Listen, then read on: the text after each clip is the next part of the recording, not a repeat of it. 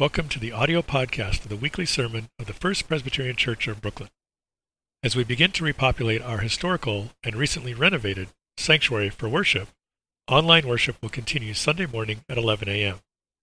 We are live on firstchurchbrooklyn.org as well as the church Facebook page at facebook.com slash firstchurchbrooklyn. All one word, no spaces. Now, this week's message. Church, let's pray. Mighty God, creative God, thank you for imaginative faith. Thank you for faith that pays attention, that looks carefully, that longs to know what the strange and the new mean. Keep us attentive, keep us curious.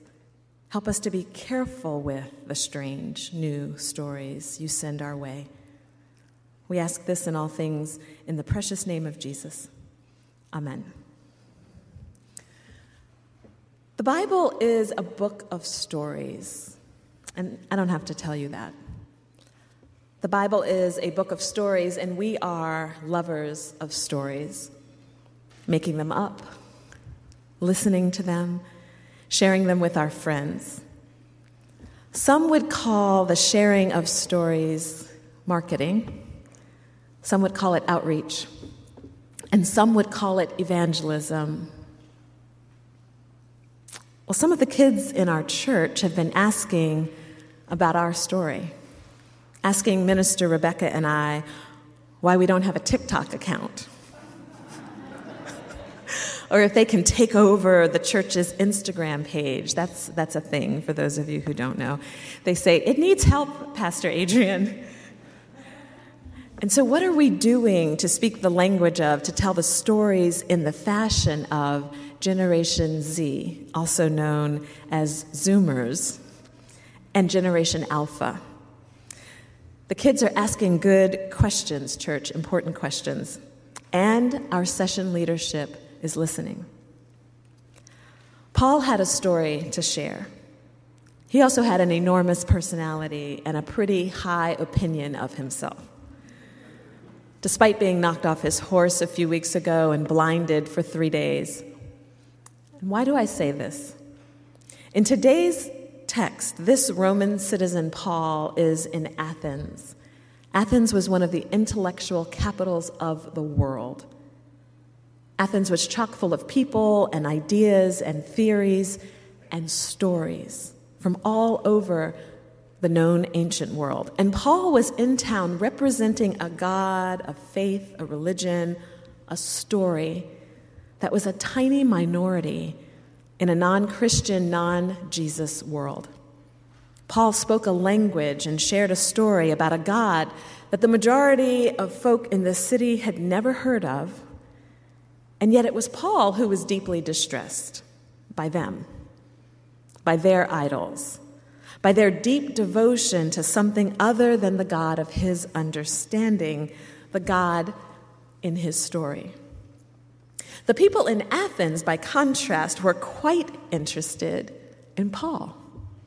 They didn't find him or his story the least bit distressing. They, in fact, said, May we know what this new teaching is that you are presenting.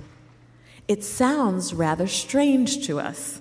So, we would like to know what it means. Now, there's a twist for you.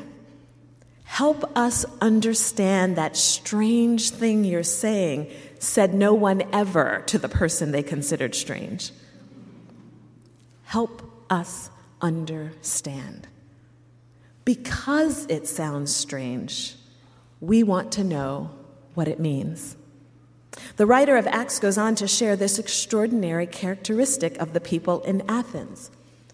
The reading today says Now all the Athenians and the foreigners living there would spend their time in nothing but telling or hearing something new.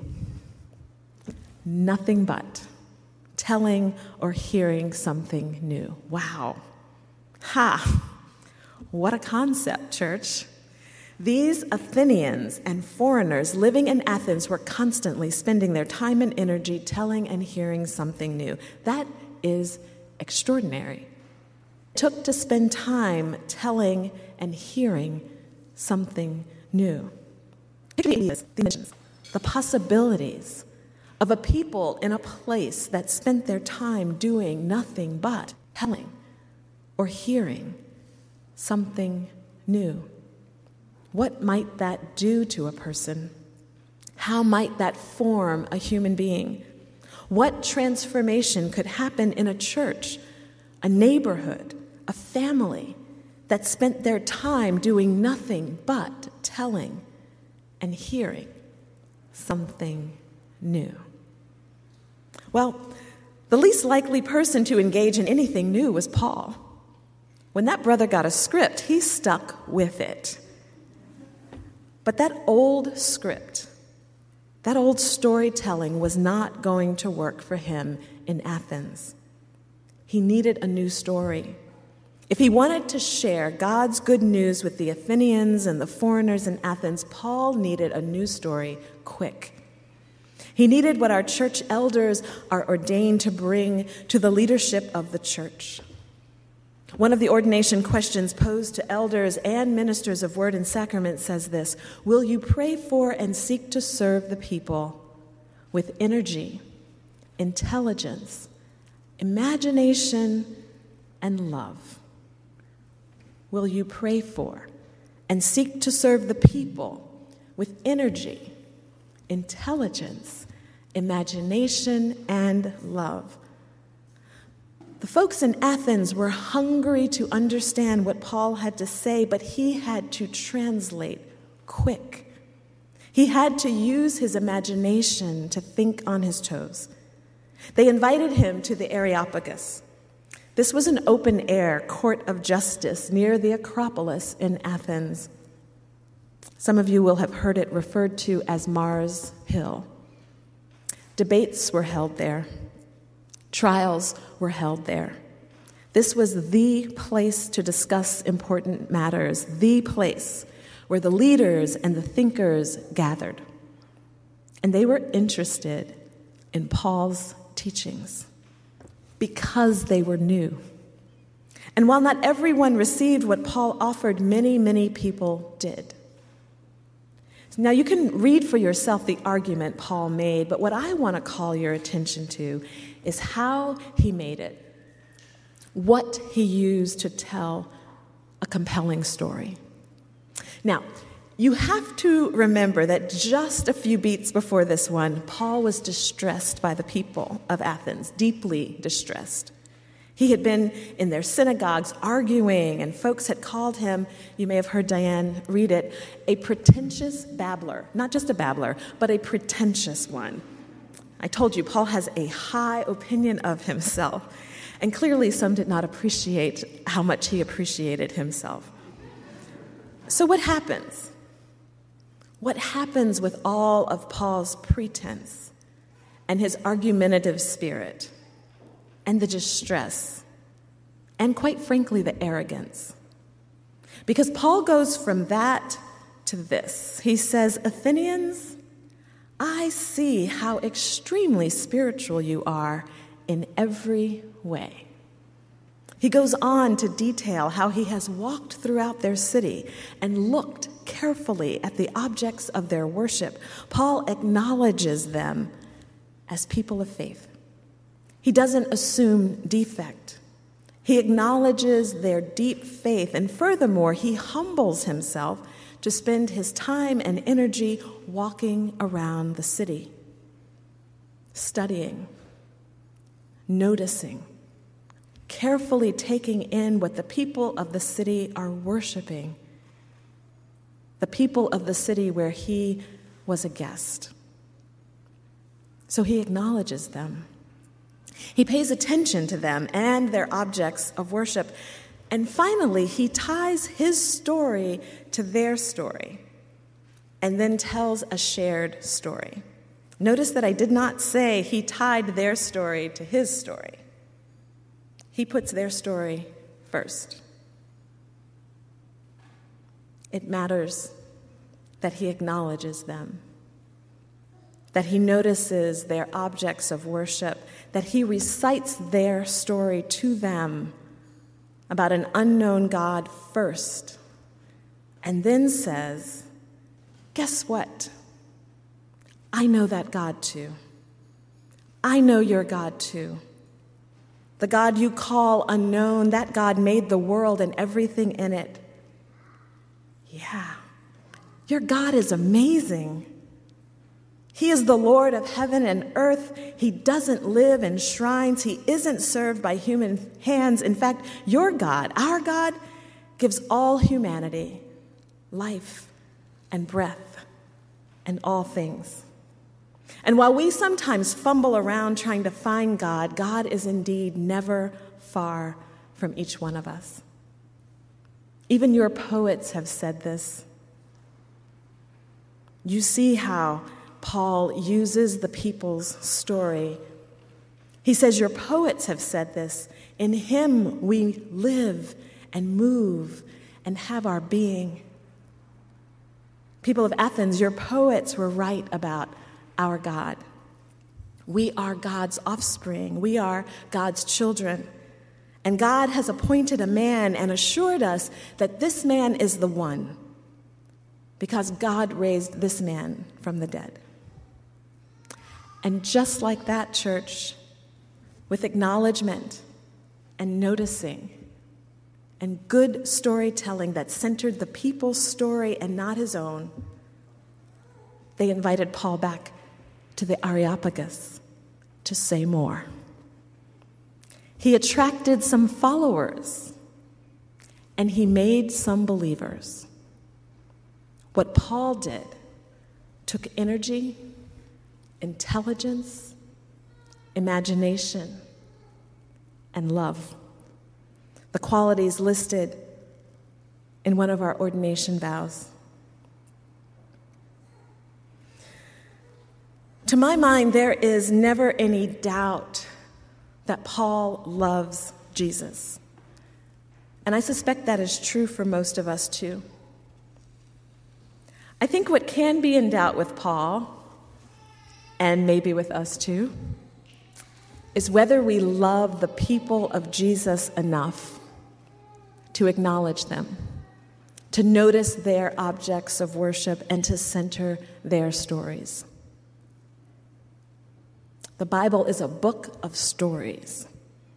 And some of the kids in our church have been asking Minister Rebecca and I why we don't have a TikTok account asking if they can take over the church's Instagram page. It needs help, Pastor Adrian.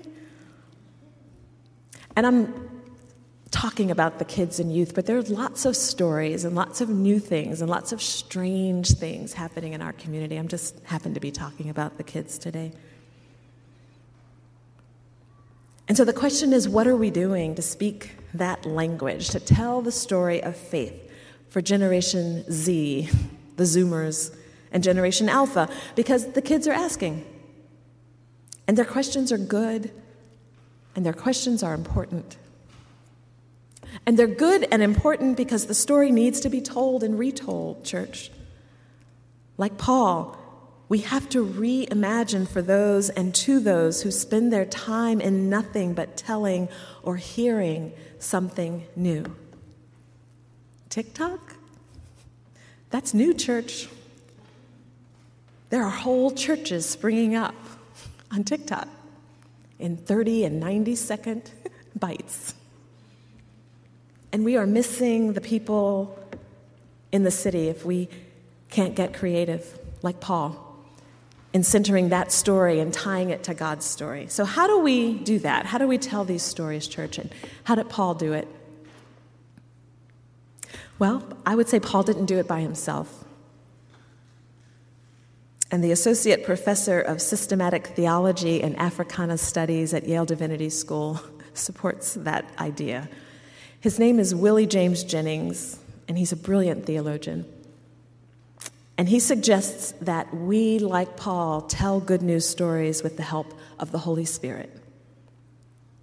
Professor Willie James Jennings said this When your speech meets divine desire, the Holy Spirit will tell you what to say. in order to create the new in and through your words.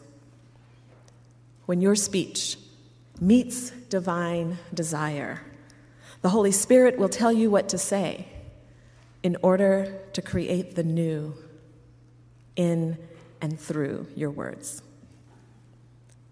We will commemorate and celebrate the coming of God's Holy Spirit in just a few short weeks on the same Sunday that we celebrate our children and youth, June 5. Let's pray in the meantime for speech that meets divine desire. And let's pray for the creation of the new through our words. To God be the glory. Amen. Thank you for listening to this week's message. We trust you are fed as well as challenged by the content. This audio archive supplements a video library of the entire service. The video, along with music from our internationally recognized gospel choir, is available on firstchurchbrooklyn.org. We provide hybrid worship options with both in person and online worship Sunday morning at 11 a.m. We are live in the sanctuary as well as firstchurchbrooklyn.org and the church Facebook page at facebook.com slash firstchurchbrooklyn. All one word, no spaces. Visit firstchurchbrooklyn.org for more information on safety protocols and pre-registration options. Remember that now, as always, you are loved.